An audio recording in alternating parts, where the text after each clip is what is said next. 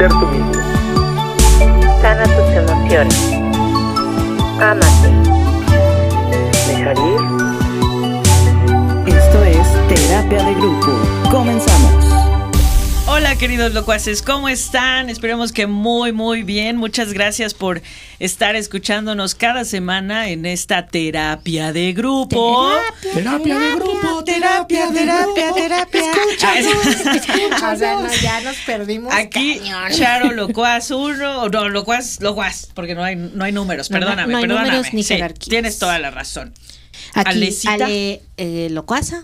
Hola, soy Iván, locuaz número, no sé, pero no tengo número. Sí, no, no hay No tengo identidad. Ya me estaba Ah. yo equivocando. Sí, pues es que estoy Tampoco bien locuaz. identidad. Oigan, hoy vamos a hablar de un tema que la verdad es que pues sí está como está difícil para algunas personas. A mí me empiezan a salir ya mis arruguitas acá. Este, Pero tengo muchas. 44 años ya para cumplir 45 y normalmente a los jóvenes les digo que ya me siento un poco grande, porque pues ya también empiezan los achaques, señoras y señores. violines se Ay, siempre desde los Sí, 30 no, siempre estaba así, ¿estás de acuerdo? Oye, yo conozco Sí. gente de 28 que no sabes la clase Pero- de achaques que tiene. Sinceramente he sentido como cierto, cierta tristeza, ¿no? Por dejar más allá la juventud. No sé, Mm. no sé ustedes cómo se sientan al respecto, pero bueno, yo les quería compartir eso. ¿no? Por eso vamos a hablar de un tema súper importante Ok. que sí hay que tomarlo en cuenta, que se llama Aprendiendo a Envejecer. ¿Cómo la ven? Me parece muy bien. Fíjate que Salvador Dalí tiene una frase que me gusta mucho, que dice, muchas personas no cumplen los 80 porque intentan durante demasiado tiempo quedarse en los 40. Y eso creo que es parte de este fuerte. miedo, podría decirse como envejecer, ¿no? Eh, gente que hay, digo, extremos, que se operan, que se ponen, que se quitan, que se mueven, que, y que y que de pronto dejan de envejecer como con, con esta naturalidad o con esta dignidad que, que es lo que representa el ser humano porque nadie digo somos finitos al fin y al cabo pero eso al final creo que hay gente que sí le tiene como ese resquemor a, a envejecer Fíjate que en estos días yo he visto a varias gente y me ha dicho, oye, te ves más viejo. Y yo les dije, pero es que envejecer y morir no es una opción. O sea, ¿no? De verdad dije, no, pero envejecer con dignidad, mi rey. O sea, como de es obvio, o sea, antes muerto que sencillo, digo, dicen. Bueno, y, no- y- y bueno, a- además a nivel mundial entre el 2015 y 2030 la población de 60 años y más se elevará de 900 millones a más de eh, 1.400 millones de personas, de acuerdo a datos de la Comisión Económica para América Latina y el Caribe.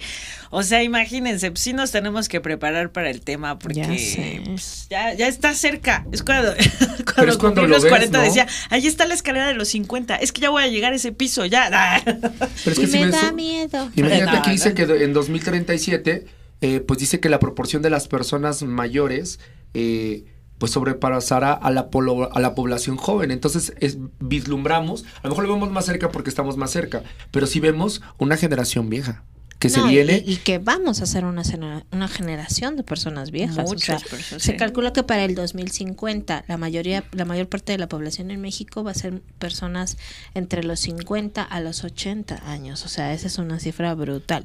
Pero bueno, más allá de las cifras, la pregunta aquí sería, eh, ¿estamos listos para envejecer? ¿Le tenemos miedo a envejecer? ¿Cómo podemos hacerlo de manera adecuada? Exactamente.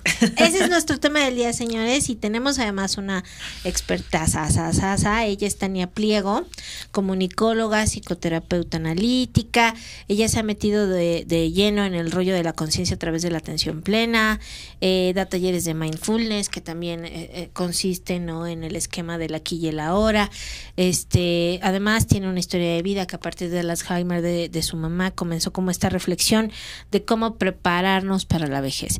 Y no solo eso, sino que tiene un podcast bastante interesante que se llama Todos vamos para allá. Wow. Y es un podcast justamente para poder vivir una vejez chida. Está enfocado en, en desmontar prejuicios, visualizar nuevas posibilidades para la construcción de una vejez plena. Tania, bienvenida a esta terapia de grupo. Muchas gracias por aceptar la invitación y porque pues que estés aquí aquí con nosotros compartiendo conocimiento. ¿Cómo estás? Contrario. Muy bien, gracias. Muchísimas gracias por la invitación. Un gusto estar aquí compartiendo con ustedes. Ay, gracias. Y vamos a empezar, pues yo, yo fui la que dije que, pues la verdad me tiene, me tiene espantada esto de envejecer. Y pues ahí va mi pregunta. ¿Por qué le tenemos miedo a envejecer? Pues porque es bien difícil, ¿no? Ah, qué bueno, ya ven. o sea, no, estaba estás tan locuaza No estaba como tan mal. Sí, o sea, vaya, pese a que es un proceso más que natural, eh, yo creo que desde, desde la fundación del, de la cultura occidental, vaya, los griegos fueron los que empezaron con esta idolatría de la juventud, del cuerpo, de la musculatura, Ah, sí. y desde entonces, que es la cuna de nuestra civilización, Sí. pues hay un, hay un, pues un estigma sobre la vejez. Claro. O sea, Cicerón ya tiene un libro sobre la vejez donde dice verdades, pero así fuertísimas y habla del desprecio de los jóvenes hacia la vejez, de cómo la suma de años no hace nada por sí sola, ¿no? Y alguien que tiene una o que ha tomado una serie de decisiones de vida, digamos, erróneas, con, desde el capricho, desde la inconsciencia, desde el berrinche, va a ser exactamente igual como sea viejo. Vaya, la vejez es la suma de actitudes, de conductas, de visiones de muchos años y cuando llega esa persona que lo ha vivido bastante mal a cierta edad, lo único que hace es recrudecer todos esos vicios que trae, ¿no? Uy, eso sí está fuerte. Está cañón. Porque además eso nos habla como de esta parte idílica de no querer eh, ni transformarte físicamente, ¿no? Ni, ni, ni eh, claro, padecer enfermedades, ni, ni como vivir como todo el proceso que, que conlleva el envejecer, pienso yo. Bueno, ahí, ahí lo que hay que especificar mucho eh, y ahí hay que enfatizar todo el tiempo, tenemos una visión y por eso también nos da tanto miedo de que la vejez es sinónimo de decrepitud, de enfermedad, de demencia, De dolor. o sea, muy- de dolor, exactamente, y no es así. O sea, no es porque uno sea viejo que tienes que enfermarte o, por ejemplo, las enfermedades mentales. Uno asocia vejez con demencias y no es así. Claro. O sea, hay muchísimos viejos que lo llevan bien y que mueren perfectamente lúcidos, con energía, con buen ánimo, y esa tiene que ser nuestra meta, ¿no? O sea, vaya, los, los viejos que, que hay ahora, la generación de mis padres Sí. y seguramente también de los suyos, Sí. no había una preparación tal cual. Sí. Ajá, exacto. Entonces simplemente llegaban a cierta edad, jamás se preparaban. Está pasando efectivamente esto que ustedes comentaron, que esta revolución de la longevidad nos está regalando 20 o hasta 30 años más de vida. Claro. Sí. Entonces vamos a vivir 30 años más como los queremos vivir. Esa es la clave de todo. Y aparte está padre, ¿no? Porque antes tú decías 30 años y soy ya un viejo, ya tuve que hacer una, una vida, todo. Y ahora, pues como lo, tú, no, tú no lo dices, se nos ha regalado de que no tengamos la oportunidad de nada más tener un perfil de vida, de que eh, me caso, tengo hijos y ya estoy viejo. Ahora no, ahora ya vemos gente que tiene 40, que tiene 50, 40, que apenas está siendo papá, y vemos otra, otra amplitud, ¿no? También esa parte yo creo que nos ha ayudado a esta parte de la ansiedad, ¿no? De, de estoy viejo, estoy envejeciendo, veo canas, este, veo arrugas, veo achaques, o sea, sí es, sí es complejo. Puede ser. Es que tal vez antes el, el concepto de, de edad más bien se daba como en este tipo justo de la formación social. Es decir, mi papá, mis padres a mi edad pues ya eran viejos, yo tengo 47. Pero ya eran viejos porque ya tenían tres hijos, que ya iban a la prepa y ya habían hecho un patrimonio y, ¿sabes? Terminando Entonces, cabían como en este esquema social y no es que fueran viejos por la edad, sino eran viejos por lo que ya había, ya tenían. O sea, por lo que ya habían como o por caminado. lo pienso que habían vivido. Por el contexto, no. Y también, también la esperanza de vida. Bueno, También. sí, había claro. una esperanza de vida mucho más corta que ha Sí, ido aumentando y que es todo un logro de la humanidad, sin duda, pero que no nos han preparado para eso. Sí, Y totalmente. efectivamente, como bien comentaban, ahora desde que eres chavo, si vas a, si sabes ya que vas a vivir, es muy probable que vivas 90 años, ¿Cuál es la prisa de casarte, no? Ah, sí. temprano. ¿Cuál, o sea, por qué comprometerte en ciertas cosas? ¿Por qué no estudiar varias cosas, jugar un poco, experimentar más, no? Claro. Ah, sí, Somos porque dices, pues tengo más tiempo, entonces, pues me espero. ¿no? Así como que, sí, ¿cuál es la prisa? Como dice. ¿Cuál es la- Te puedes reinventar varias veces en la vida, claro. Exacto. Ya se aplica mucho la de nunca es tarde. Pero aparte algo súper importante de lo que tú nos acabas de mencionar. ¿Cómo lo queremos vivir? Claro. Y creo que esa pregunta nunca nos la planteamos. O sea, justamente en este, en este eh, tema de no enfrentar la edad, eh, no pensamos como cómo nos planteamos el envejecer, ¿no? Eh, yo pongo un ejemplo y siempre pongo el ejemplo de mi madre. Mi madre tiene 79 años y eh, es una mujer muy activa, o sea, se para a las 6 de la mañana, se duerme a las 11 de la noche, trabaja todo el día porque trabaja y no porque yo la tenga trabajando. No quiero que se la verdad. malinterprete. La Eh, explota. Sí, la exploto. Y este, y es una mujer súper activa, pero que lo ha sido desde niña, ¿sabes? Y entonces pienso que ese estilo de vida a ella la ha hecho ser una adulta, o más bien tener y gozar de una vejez diferente incluso a las de muchas de sus amigas, porque, eh, no sé, de sus mejores amigas eh, tienen temas de demencia, tienen temas de cáncer, tienen temas o han fallecido por esas circunstancias. Mientras que mi madre, gracias a Dios, eh, tiene una salud muy buena. Muy activa, ¿no? Como tú lo dices. Pero además, así que tú digas, uy, no, es que cómo se cuida. No, porque es bien remilgues para la comida, lo que quieras, ¿no? Pero al final del día, ella eh, como que justamente trabajó para que en su vejez, ella como que lo que pensaba era, yo lo que no quiero es dar problemas. Y eso, en el no dar problemas, ella trabaja en esa vejez que la mantiene activa. Yo alguna vez platicándolo con el médico de familia, yo le decía, oye, es que me preocupa que yo la veo ya cansada, ¿no? O sea, pues que ya, Pues sí, es- evidentemente, ¿no? es se, normal, se- ¿no? se me cansa el canelo. Ajá. Y entonces me decía el doctor, pero yo la prefiero cansada, deprimida, porque normalmente la gente a su edad, cuando no tiene una actividad o un objetivo, se deprime. Y ahí es cuando viene el tema de las enfermedades. O sea, no solo se deprime, sino que se le vienen encima todas las enfermedades.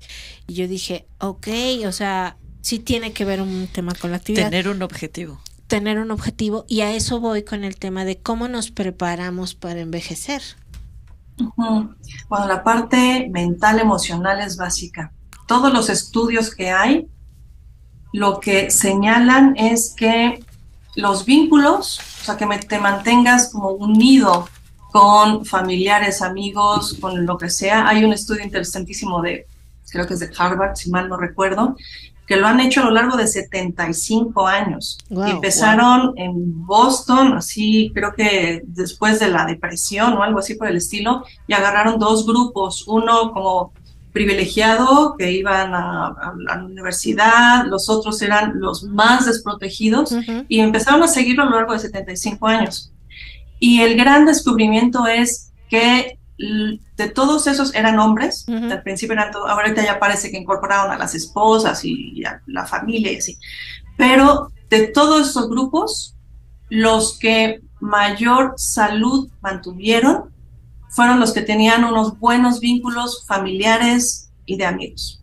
Hay varios estudios en este sentido y no es tan importante, sea, obviamente es importante la alimentación, pero inclusive han visto grupos donde no se alimentan muy bien, por ejemplo, grupos de italianos, ¿no? de descendientes de de italianos, donde el alcohol, la harina, el cigarro, y sin embargo tenían muy poca incidencia de enfermedades crónico-degenerativas. Wow. Ok. Ujú. por los vínculos. Entonces es un, es un factor de riesgo el aislamiento, es un factor de riesgo el, el no mantener vínculos profundos, efectivamente, el no querer relacionarse, oye, es, es ya un indicador como de depresión, Exacto. vamos a decir, pero eso no aparece cuando uno es viejo. Eso aparece desde, joven, mucho antes. Claro. Lo que tú decías, Desde ¿no? De trabajarlo, ¿no? De trabajarlo, ¿no? Hay que ser consciente, hay que ser consciente de cómo nos estamos manejando. En, en el podcast que, que, que estoy haciendo, el foco principal es en la parte emocional. ¿Mm? Porque si no estás bien emocionalmente, si tú no eres capaz de gestionar bien tus emociones y de mantener cierta distancia y de no estar haciendo drama por todo ni quejarte por todo, si no, no hay mucha forma de tener como una buena, una paz, una, un- una estabilidad que te permita observarte, observar al otro y estar tranquilo para desde ahí empezar a fundar así una vejez productiva, con planes, con proyectos, activa, como bien dicen. Tiene que ser activa. Sí, La mayor meta es mantenernos autosuficientes e independientes el mayor tiempo posible. Wow, sí, eso sí. ¿Y qué tema? Porque a veces uno piensa, y de hecho yo lo he visto con gente que se jubila, por ejemplo, ¿no? Se jubilan Sí. Y se vienen hacia abajo. cañón o se mueren Claro. Sí, y dices, sí, porque viven como si el trabajo y ellos fueran una sola cosa, entonces sin trabajo ya no hay nada. ¿no? sí, y por eso desde ahorita hay que trabajar para que el trabajo no sea tu única cosa. No, y aparte no, Pues, pero sí también es un sí. motor, ¿no? O sea, yo tuve un tema de salud hace un mes y entonces estuve hospitalizado y entonces yo les dije, si yo no me hubiera, o sea, de verdad, yo no me hubiera muerto de lo que tengo, me muero de estar aquí. O sea, de verdad que dije, yo tengo que regresar a mi trabajo, a lo que hago, todo. Y de verdad, sí sentía el motor. Sí lo vi también, si tú me puedes decir, no, no, no, vi el motor de que el trabajo fuera mi motivación. No es todo, Sí, no, no, no, no no, es no, no, todo. no es No, todo. no. Pero sí dije, no, yo si no hago nada me voy a morir. Como la meta, ¿no? Como el decir, quiero regresar a eso, o sea, quiero ponerme chida para ya regresar a trabajar. O, pero justo como una meta, ¿no? Claro. No como el no como lo único en tu vida. Claro. Sí, Como acuerdo. intereses, ¿no? Hay, hay una estadística también por ahí interesante que actualmente es una estadística de Estados Unidos. La, la- una buena can- cantidad de los emprendimientos que se hacen se están dando en gente de entre 55 y 65. Wow. Ok. Sí, eso Ahora, también. no, no tienes que mantener un trabajo formal, pero si tienes intereses, proyectos, hobbies, vaya, lo que sea, lo puedes hacer del tamaño que quieras, ¿no? Totalmente. Y en México y en otros lados, creo que latinoamericanos también, solemos sobreproteger mucho a la gente mayor. Ah, sí. Nosotros somos un poco culpables de que la gente mayor empiece a sentirse inutilizada. Nos infantilizamos al, no, ya no tienes edad para esto, no, ya no puedes salir, no, ya no puedes hacer. Es verdad. Y nosotros entonces contribuimos a que esos achaques que normalmente tal vez hubieran tardado mucho más. Se hagan más salir, presentes. ¿no? Sí, porque focalizamos, ¿no? Entonces puede ser como nosotros, ¿no? De que ya estoy grande, ya tengo achaques, ya estoy Voy a viejo. dejar de decir o sea, eso. yo mismo estoy condicionando esta vida. Ya tengo dolores, ya me siento cansado. Exacto. Yo mismo me estoy, como tú lo dices, tú mismo estás construyendo, señora, queridísima, queridísima locuaz, Eso que tú estás va- construyendo que eres una señora con achaques. Vámonos de antro en este instante. Ah, Bueno, se llama edadismo. Eso se llama y es la edadismo. discriminación por edad. Ok. Oh. Pero hay una, hay también unos datos súper interesantes de la ONU donde ya tienen súper claro y establecido que el edadismo, cuando tú mismo lo aplicas, a ver, de, de todas las discriminaciones posibles, esta es la única que todos vamos a vivir, claro. la vejez. Es claro. verdad, sí. Claro. Sí. ¿no? Entonces, los prejuicios contra la vejez, conforme yo voy adentrándome en esa edad, me pueden quitar hasta siete años de vida. ¿no? La gente con, que, que- que vive el edadismo, esa discriminación hacia sí mismo por ser viejo, reduce su eh, longevidad, digamos, su esperanza de vida hasta en siete años. Ok. Y las personas con estos prejuicios tienen muchísimo más enfermedades crónico-degenerativas y son las que tienen enfermedades mentales también. Claro. Entonces, no es Pues cualquier cosa y por eso, Sí. por eso el énfasis en la, en la parte emocional, Claro. en ir desmontando los prejuicios, en esta cosa de las cabecitas blancas que tienen que estar en su mecedora. No, la cabecita blanca tiene que estar moviéndose, yendo a comprar al mercado, yendo a visitar a sus amigas. Ah, Claro. Hay riesgos, sí, como todo en la vida hay riesgos, pero es mejor que esa persona esté activa, Sí. asentada en su casa y que no la dejen salir. La deprimida, como lo dice mi médico. Pero además es real, o sea, yo lo veo con mi mamá y con sus amistades, que algunas son incluso menores que ella y que tienen estos temas que te comento de demencia, que tienen ya temas como de enfermedades degenerativas. Y claro, ¿cuál es la diferencia que esas mujeres, a las cuales también amo con todo mi corazón, no trabajaron y siempre fueron como más mamás, esposas, ¿no? Y, y pues se- los Más hijos de se estar en su casaron, casa sí, y- los hijos se casaron y el marido se murió, y entonces viene como el, si no abandono, pues al final del día así como el tema de aislamiento. Y a pesar de ser independientes, pues sí llega un punto en el que diría mi padre se les acaba el quehacer, ¿no? O sea, Esperando la vejez, ¿no? Mm. Esperando la muerte. porque se ¿no? levantan y ya no tienen Una razón. Ya no me baño, ya o sea, no ya me es el de- peino, ya nada. ay, pues hoy si quiero no hago nada y entonces digo, pues mejor no hago nada. Y mi mamá, insisto, o sea, ella lo que tiene es que se levanta súper temprano. A veces yo digo, pobre, pero no, no, no con este, no quiero que se interprete como en un tema lastimero, sino yo la admiro un montón porque yo me canso un chorro y ya estoy a las nueve de la noche que me quiero jetear y mi mamá sigue haciendo cosas y sigue picando y, ¿no? Y yo así de, o sea, ¿de dónde se apaga? pero pero me, a mí me da mucho gusto porque mi madre no tiene problemas de memoria, no tiene problemas eh, de incluso físicos, claro, la edad, los huesitos y lo que sea, pero no los tiene en realidad, ¿no? Y yo es como que me da mucho gusto y me da mucho orgullo que ella se sienta así, o sea, y que tenga esta vejez que tal vez no la preparó también, pero le funcionó, o sea, Sí. ¿Y Es cómo? un buen modelo. Ajá, exacto. Pero bueno. una como tú dices, ¿no? Funcional, ¿no? muy funcional. Tengo una tía igual de 80 años y está No, y no te cuento su historia de vida que es, uf, o sea, brutal. Pero, insisto, sí tiene que ver con el tema de la ocupación y de la conexión emocional, definitivamente. ¿Cómo Y de la visión de ti mismo. También. ¿no? Ándale, eso era lo que iba a preguntar. ¿Cómo podemos trabajar nosotros mismos en, en este tema de, pues sí, vamos, vamos envejeciendo y a lo mejor quizás vamos perdiendo cierta fuerza, cosas que antes podíamos hacer que ahora no? ¿Cómo podemos trabajar ese, ese tema que en algún momento escuché que también es como un tipo duelo? Pero no sé. Eh, hay un duelo de ciertas capacidades, pues sí, te empiezas a disminuir en la energía, en las cosas que puedes hacer, pues ya no hay tantas. Sí, pero también hay ganancias. Ok. Ok, Ahora, sí, es ver las Las ganancias. ganancias las tienes que trabajar, por supuesto, porque no, el- el- la suma de años no las da. Pero es cierto que puedes capitalizar tu experiencia. Sí, Es cierto, por ejemplo, que en, en un joven, por- también hay estudios sobre esto, una persona joven eh, tarda mucho más en encontrar las opciones, ¿no? Cuando ya tienes cierta edad, ya te sabes más los caminos, ya no pierdes tanto tiempo, incluso a nivel mental, inconsciente, pum, te vas más directo, eres más asertivo, pues. Eh, sí también es cierto que si logras capitalizar esa experiencia, de verdad eres más sabio.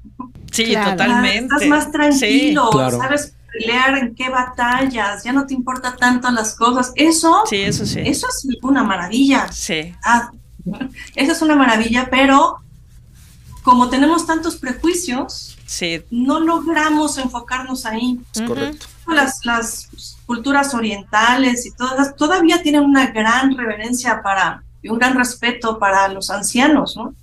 Pero porque se viven distinto. En nuestra cultura, esa parte también, digamos que ya se perdió y creo que es una responsabilidad de nuestras generaciones, ya con esta conciencia de que vamos a ser muchísimo más longevos, de empezar a poner un modelo distinto, justamente, de empezar a hacernos cargo de que sí hay que prepararse para llegar a ese punto y que podamos, podamos mostrarles el camino a los más jóvenes. O sea, hay un sentido de responsabilidad aquí también. Sí, Ajá, claro. sí, Porque los mayores nos están dando tal cual, ¿eh? Lo voy a decir tal cual. O sea, nos está- los mayores nos están dando un referente de cómo no queremos llegar. Sí, es verdad. Así no, por favor. Están, están, hay mucha enfermedad, hay muchas demencias, este, y, y- y se habla de una epidemia de demencias. Cañón. Y se ve, habla de que ese número se va a multiplicar por mucho en los años venideros, ¿no? Entonces, no es cualquier cosa, sí esta es una invitación para que nos preparemos de verdad. Sí, estoy, estoy totalmente. ¿Cómo nos podemos preparar? ¿Algunos tips básicos? Además de escuchar tu podcast. Además de ver tu podcast, Sí, por supuesto. escuchar mi podcast Sí. para empezar. Sí, claro, sí. Pero sí, cada cierto número de episodios, lo que, lo que estamos intentando, yo con, una- con una amiga María Rosas, que, que nos acompañamos en esta aventura, pero damos justamente tips emocionales de cómo manejar esto. Y por ejemplo, digo, ahorita tengo los más importantes que se me ocurren es empecemos a autoobservarnos, ¿no? O sea, nosotros no somos la emoción y no somos lo que pensamos. Solemos definirnos a través de lo que pensamos porque le hemos dado demasiada importancia al pensamiento. Pero los pensamientos tenemos alrededor de 60, mínimo 60 mil pensamientos al día. Evidentemente Sí. no podemos ser algo que está cambiando todo el tiempo, Así por es. más repetitivos que sean, porque además ni siquiera son 60 mil pensamientos originales. Son tres. sí, tres en 8 mil variantes. Ah, si Sí, tienes. TDA, agárrate, ¿no? Empecemos a observar.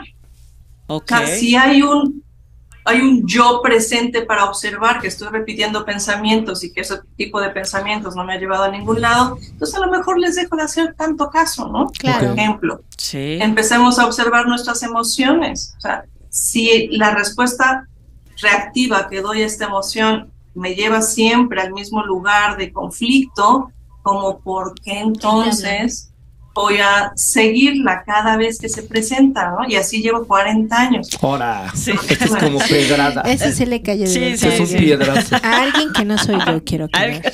Pero que yo. está conmigo. Ay, sí, es Y no es Charo. Qué mal. Perdón. No, ya el, Y no es el del sexo el femenino. siguiente. Bueno, o- sí, otro, otro. Vaya, la autoobservación, hay un, hay un ejemplo que pongo mm, para, lo, lo, lo mencionan en algún podcast y también lo pongo con mis pacientes, ¿no? Mm, Tenemos como la, la, en este tiempo contemporáneo, vamos caminando y casi casi que vamos corriendo, pero viendo para arriba. ¿Qué pasa si yo salgo a la calle y voy viendo para arriba? Me voy a partir la cara, pero no Sí, una, claro. mil veces. Y es lo que nos pasa. Sí. A nivel emocional, las emociones son un eje transversal, lo afectan todo. Todo el tiempo están presentes en todas mis decisiones, en todas mis actitudes, en todos lados. Y las ignoramos porque ni siquiera solemos verlas, no somos conscientes del manejo que hacen de nosotros. Entonces, bajo la vista, empiezo a observar y voy viendo ahora sí, saltando el bache, dándole la vuelta al hoyo, que el, el hoyo Sí. del enojo, Sí. la tristeza Claro. que me dio no sé qué, bueno, pues me doy cuenta y- Claro. y, empiezo a prever y a proveerme otro tipo de soluciones. ¿no? Claro. Ah, eso sí está súper bueno. Soy consciente también de las historias que me estoy contando. Ujú. Ah, La mente no es nada fiable, la mente está, la mente está condicionada por pues, lo que aprendí de niña, básicamente, ¿no? Ujú. Sí. Es mi historia familiar tradu- traducida en creencias. Entonces, le, le solemos creer todo el tiempo. Sí. Entonces, y- me, pues, me empiezo a cuestionar Claro. esto por lo que tanto me enojo, que tanto peleo. ¿De verdad es como es o es como yo estoy interpretando las cosas? Claro, no, y además que somos nuestros peores jueces, o sea, Claro. eh, o sea, lo primero que hacemos es descalificarnos a nosotros mismos, ¿no? O sea, no es Sí. eh, el poder disfrutar de un buen momento, disfrutar de un éxito, sino es el cuestionar, ¿y por qué me está yendo bien? No, es que algo malo va a pasar. O sea, como Claro. que sí. es un, es un pensamiento bien fuerte. recurrente, pero tienes toda, toda la razón. ¿Qué más? Cuéntanos otro, que nos otro. contamos. Ok, bueno, entonces ser autocrítico con lo que estoy pensando, ¿no? Ser autocrítico y sobre todo, y en esta parte que estabas diciendo tú, sí, esta exigencia que tenemos tan, tan metida, empezar a darnos chance, o sea, tratarnos con la misma benevolencia que tratamos a los demás, ¿no? Ser compasivos. Sí, ya hemos hablado de eso. compasivos con mis propios procesos. En realidad, cada vez que nos pasa algo, estamos frente a una situación completamente nueva Exacto. y nos exigimos saber resolverlo como si fuéramos, o sea, Sí, los, los fregones del mundo. no, Claro. cada cosa es nueva y la vejez es Ah, nueva. sí. Es nueva y es una, es una época difícil si no somos capaces de ser conscientes, de observar que sí, no puedo ya correr, por ejemplo, o no puedo brincotear como antes, Ay, sí. Sí. pero estoy mucho más calmada y mi estabilidad también vale, ¿no? Y la seguridad que tengo en mí misma también vale. Sí, Entonces- eso sí. soy consciente de que están las dos y pongo el foco en lo positivo, por supuesto, Sí, en las totalmente. ganancias, ¿no? Sí. Y eso también es un entrenamiento. entreno mi mente o mi atención para que esté donde quiero que esté. No donde naturalmente me lleva, porque la mente es súper trágica, ca- catastrófica. Catarsis. Si la dejamos solita, se va a ir a la Sí. tragedia, a la pérdida, a lo horrible, cuando no es así. Claro. No, y además es bien complicado. Yo creo que, fíjate que eh, leí un artículo que en Alemania, es que estoy tratando de acordarme de la ciudad porque es una ciudad en particular, hicieron una biblioteca humana que se me hizo un ejercicio padrísimo, en donde lo que hicieron fue contratar a, personas de la tercera edad precisamente. Y eran eh, ingenieros, eran administradores, eran contadores, ¿no? Y entonces cuando la gente llegaba a buscar información, a la biblioteca, en lugar de buscarla en un libro, iban directamente con el especialista, ¿no? Ah, qué padre. Y entonces se me hizo un ejercicio increíble porque creo que también algo que hemos olvidado un poco, y no solo eh, como que los adultos jóvenes contemporáneos, sino evidentemente los más jóvenes, es también cuánto podemos aprender de las personas mayores. Y aprender no solo en, en función de lo que ellos nos pueden enseñar, sino aprender justo en un ejemplo, como lo decíamos, de cómo nos gustaría a nosotros De envejecer. ¿no? De aprender de ese proceso. Y a mí se me hacía como bien interesante esta parte de, de aprender de los adultos en este sentido en una biblioteca humana, pero además eh, eh, aprender de, de quienes tenemos cerca, ¿no? Eh, y por ejemplo, ahorita que hablabas del tema de la demencia, eh, hay mucha gente que ignora el tema de la demencia porque no lo vive cerca. Pero cuando lo vive cerca, que en, mi caso mi, mi madrina de bautizo tiene demencia, es súper duro y entonces lo entiendes. Y una vez me pasó que estando en el trabajo me marcó y yo les dije, con permiso, tengo que tomar esta llamada. Y me salí a tomar la llamada y cuando regresé todos así como que, oye, todos bien y les dije, sí, lo que pasa es que es mi madrina y tiene demencia y me acaba de marcar y eso significa que se acordó de mí, ¿no? Y entonces Ay, qué padre. es como una conexión. Y por supuesto que le tenía que tomar la llamada, Claro. ¿sabes? O sea, no me iba a poner Sí, así sí. Como "Ay, tú dices, ¿no? Aceptar hablo". Luego los procesos. ¿no? O sea, qué fuerte es ver ese proceso en que dices. Totalmente. por- porque una vez nosotros lo comentamos en cuando empezaba esto, nuestra terapia Sin el podcast. Ah, sí, una sí. vez dijeron, qué difícil es envejecer y ver a los tuyos envejecer y ver que tus papás ya no son los héroes y que se cansan y que dices, güey, ¿por qué no reaccionas como antes lo hacías? Porque ya no ya no es y es es duro, es, es un frentazo que dices, güey, ya no es lo mismo, ¿no? O sea, esta semana mi mamá estuvo enferma, estuvo un poco mal de salud y verla acostada, verla, dije, güey, ¿por qué no está bien? ¿Por qué no reacciona igual? O sea, ¿por qué no antes, no? Y también te trabajar estos procesos, vivirlos con ellos te frustra un buen. Hay que hacer un podcast de eso, ¿no? Sí. ¿Cómo ves? Ya tienes tu Es siguiente tema. rudísimo, es rudísimo. Sí, además que este Tania tiene historia, exacto. porque- Sí, Sí, exactamente. Sí. Y es increíblemente doloroso y jamás nada, ni nadie, ni ninguna película, ni haberlo visto en prepara. tus abuelos, ni absolutamente nada te prepara para el dolor de ver a alguien como comenzar con ese, con esa, esa caída, Sí. ca- caída libre, ¿eh? Sí. así fuertísimo. Y, y bueno, el punto es, no tiene que ser así, pero esta cuestión de la aceptación es otra cosa que también tenemos que trabajar y creo que estar con nuestros padres, con la gente querida, mayor, eh, aplicarnos muchísimo. O sea, no es, no es ya esta cosa de por qué, porque, pues, ¿por qué? Porque es viejo nada más, pero los procesos de aceptación son imprescindibles para dejar de pelearte con la realidad. Así es. Hay una realidad Sí, y si nos peleamos con la realidad, siempre vamos a salir perdiendo. exactamente. Entonces, Totalmente. la aceptación es clave en los procesos de los otros y en los propios. ¿no? Para cualquier, para cualquier cosa, vaya, si yo voy aceptando que no me salió este plan, Sí. que aquel amigo reaccionó distinto a como yo quería, entonces, si hacemos un ejercicio cotidiano de aceptación de las pequeñas cosas, de las medianas cosas, vamos a llegar más preparados a la vejez para cuando de verdad sean cosas importantes, vamos a estar mucho más preparados porque lo hemos hecho cotidianamente. Y, y con más sí. conciencia, creo yo también, ¿no? Al Sí, final del día. sí, sí, sí.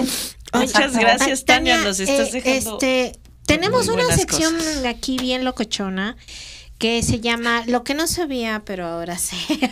y es como nuestra especie de conclusión para, para ya ir cerrando un poco el programa, este porque ya se, se nos está terminando el tiempo. Y entonces, ahorita vamos a iniciar con nuestra sesión de Lo que no sabía, pero ahora sé. Y tú también tienes que poner una idea, ¿eh? Ah. O sea, no, no creas que nomás somos nosotros. Tú también. Ah, ok. ¿Quién empieza?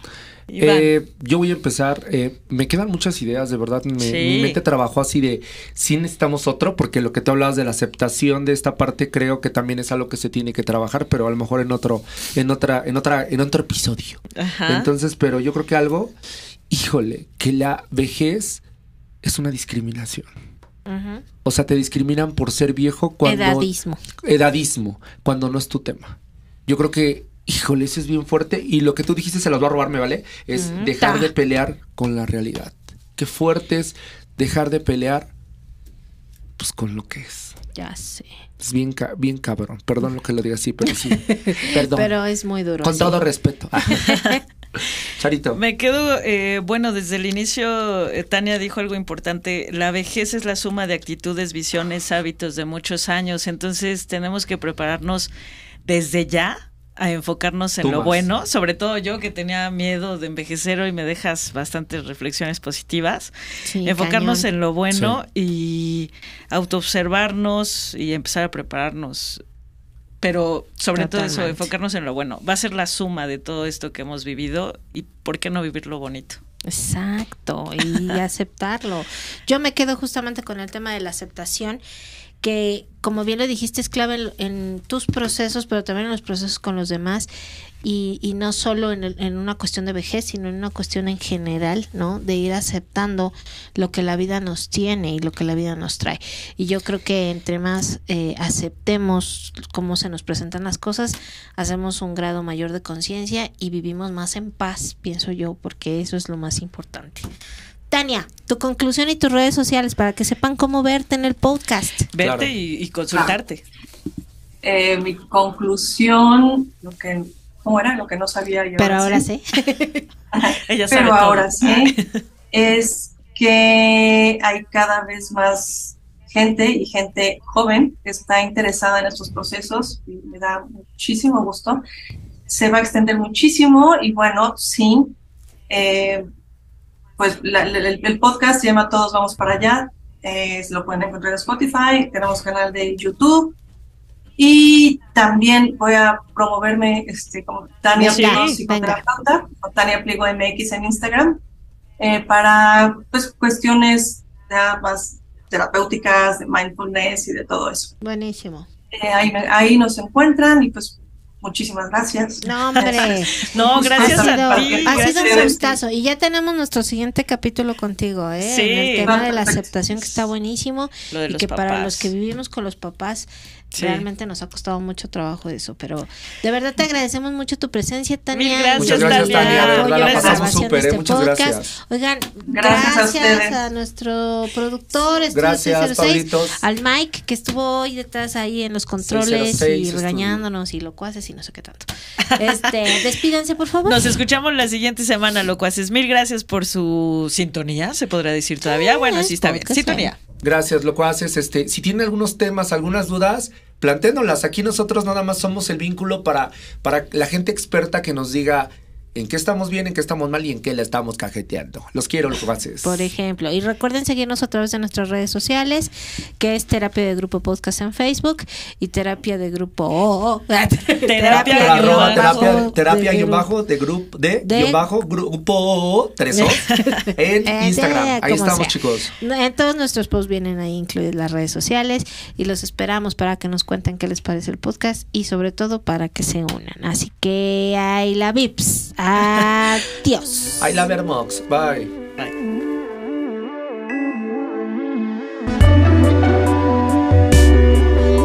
Esta fue una producción de Estudio 606. La evolución musical comienza.